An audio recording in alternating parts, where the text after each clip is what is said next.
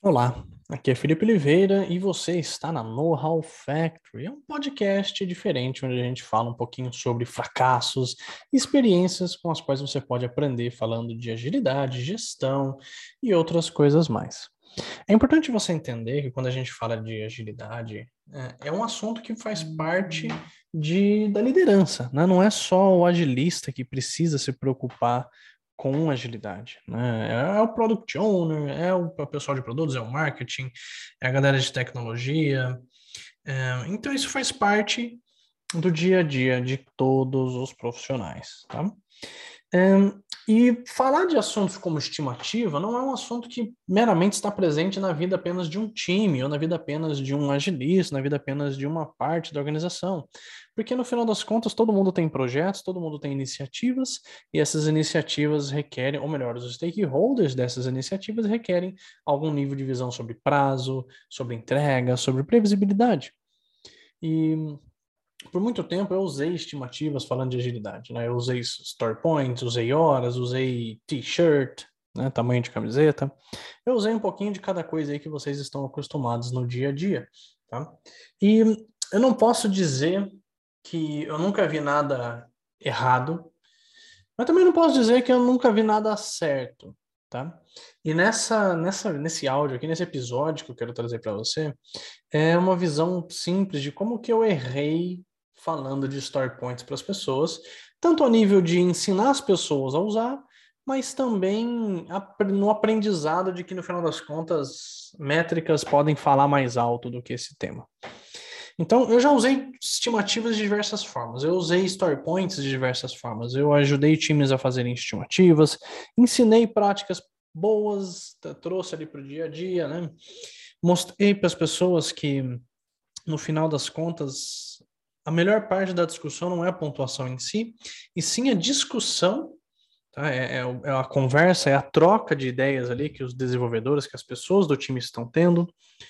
Já fiz estimativas com altas pontuações e já vi como que isso pode afetar negativamente as pessoas. Eu vi como que, por exemplo, um time específico era cobrado por story points e vi a consequência dessa cobrança, né? O time fazendo estimativas exacerbadas para cumprir aquela exigência de alta pontuação. Eu presenciei também times fazendo estimativa de itens dentro da história com story points. Eu presenciei times fazendo estimativas com displicência. Né? Vamos fazer uma estimativa aqui qualquer, e aí a partir disso a gente consegue hum, começar a trabalhar de fato. Tá? Então, eu vi isso de algumas formas, em alguns formatos acontecendo.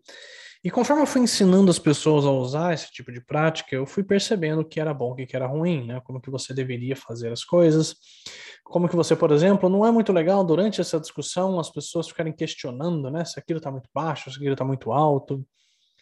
Porque no final, é claro que você pode gerar uma discussão, né? Mas você colocar, nossa, tudo isso, né? Claro que depende ali de brincadeira e tudo mais, mas tem muita coisa que é inconsciente, né? Então, se alguém faz esse comentário, se ela lá e perguntar para alguém que se aquele comentário afetou negativamente, pode, muito provavelmente aquela pessoa vai falar que não. Mas com o tempo você vai percebendo que se isso acontece mais de uma vez, aquela pessoa que falou não, em algum momento vai falar sim. Tá? E conforme o tempo foi passando, eu fui percebendo quanto que métricas, por exemplo, métricas de fluxo, eficiência tudo mais, faziam mais sentido no lugar de estimativa. Mas eu defendia, tá? No, no começo eu defendi muito, já tive discussões com outros agilistas até, que estimativa era fazia total sentido, que não fazia sentido eu tentar trabalhar com outra coisa que não estimativa porque eu precisava ter o tamanho das coisas, eu precisava ter previsibilidade, eu precisava ter uma visão de capacidade. Né? Então, eu fui essa pessoa que, que defendia, que falava, não, o que você está fazendo não faz sentido, no estimates não faz sentido.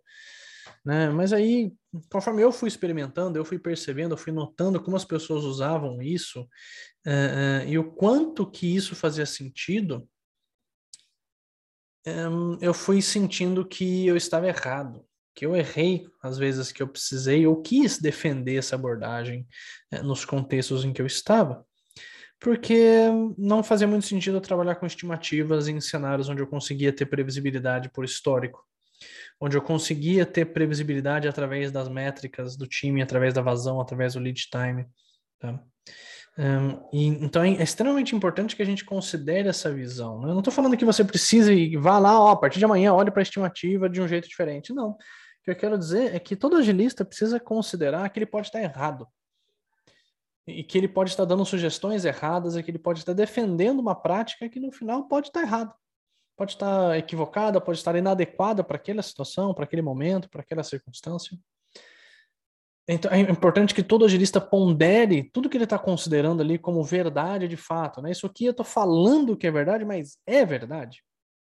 Estou dizendo para as pessoas que isso daqui é a realidade, mas o quanto que eu acredito que seja realidade, o quanto que essa realidade do negócio se encaixa na realidade dessa prática. Porque a partir disso você vai começar de fato a entender o que, que é você, vai, entre aspas, sair da zona de conforto, ou entre aspas, você questionar status quo. Porque se você não questiona os seus próprios conceitos, não vai conseguir questionar a realidade, muito menos convencer as pessoas disso. Tá? Se você considera que agilidade faz parte de todo o cenário, toda a organização, em todas as situações que existem, tá?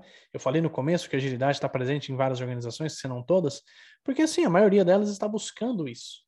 Né? Se você for pegar várias empresas de tecnologia aí, estão falando de agilidade hoje em dia mas nem todas as situações exigem exatamente uma prática ágil. Nem todas as situações você vai lá e aplicar um Kanban, um Scrum, um Management 3.0, um DevOps.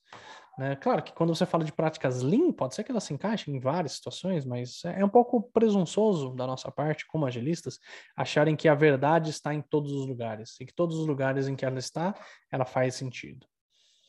Então, né, nessa discussão que eu tive com esse agilista, eu tentei convencê-lo de que story points fazia total sentido. E no final ele me convenceu, depois de meses, tá? Que eu permaneci fixado na ideia de que aquilo para mim fazia sentido. No final eu descobri que se eu tentasse usar uma prática mais matemática, mais estatística, fazia sentido. Tanto que eu só consegui causar melhorias de fato evidentes, de fato relevantes para aquele time depois que eu passei a usar métricas. Depois que eu passei a considerar o quanto que aquelas métricas faziam sentido para o meu time, o quanto que aquelas métricas faziam sentido para o dia a dia, tá? E claro que a abordagem que foi usada para eu mudar de ideia foi uma abordagem muito empírica, né? Eu tive que aprender, eu tive que ir lá, entender, pesquisar, considerar, bater cabeça, discutir, até o ponto que eu percebi, nossa, isso aqui faz sentido. É, e aí eu comecei a usar isso dessa forma e não usei outras maneiras em nenhum outro lugar. Mas o que eu quero que, que você entenda é que, no final, além do que do fato de que você vai errar um dia, e que você vai errar várias vezes, eu espero que você erre, na hora que você vê alguém cometendo esse erro, na hora que você vê alguém equivocado sobre alguma coisa, né, não tente convencê-la através das suas palavras apenas. Tá? Conversa, explique, mas eu acho que é importante você mostrar, você colocar em pauta, você identificar as coisas que podem acontecer com aquilo, você dar uma experiência para essa pessoa. Então coloca lá, mostra para ela né, o quanto que aquela a experiência com aquela demanda pode fazer sentido para ela, tá? O quanto que aquela experiência aquele tipo de, de, de, situação pode fazer sentido. Então coloque ela naquela situação. Então se eu vou usar métricas, ó, usa com ela, passa ali um mês usando métricas com essa pessoa e aí mostra para ela que aquilo faz sentido. Tá? Então, é extremamente importante que você traga esse tipo de proximidade para as pessoas para que elas compreendam de fato como as coisas acontecem, né? Veja com os pés e, e pratique, né? considere, pense com as mãos, tá legal? Pratique com os pés, que é você vai até onde as coisas acontecem e, de fato, pense com as mãos, que aí você vai pensar na prática e vai executar as coisas na prática, beleza? Esse é um episódio um pouco mais, é, não vou dizer filosófico, mas é pessoal, né? É uma experiência bastante pessoal, mas que eu quero que você entenda que se você gosta desses conteúdos que a gente coloca aqui, são conteúdos que para você são, são relevantes, um, e você percebe que pessoas com experiência podem errar, então qualquer um pode errar. As pessoas que são especialistas, pessoas que estão aí no mercado, uh, falando de N assuntos sobre produtos, sobre UX, também podem errar, também podem considerar. Coisas que eles acreditam hoje pode não fazer valer daqui a um ano, dois, três, quatro, cinco. Tá legal? Quantas pessoas aí já não mudaram de ideia sobre diversos assuntos? Beleza? Espero que você tenha gostado desse episódio, espero que ele te ajude no seu dia a dia. E não se esqueça de compartilhar esse episódio, curtir, colocar aí na sua lista de favoritos. E qualquer dúvida pode me chamar. Grande abraço.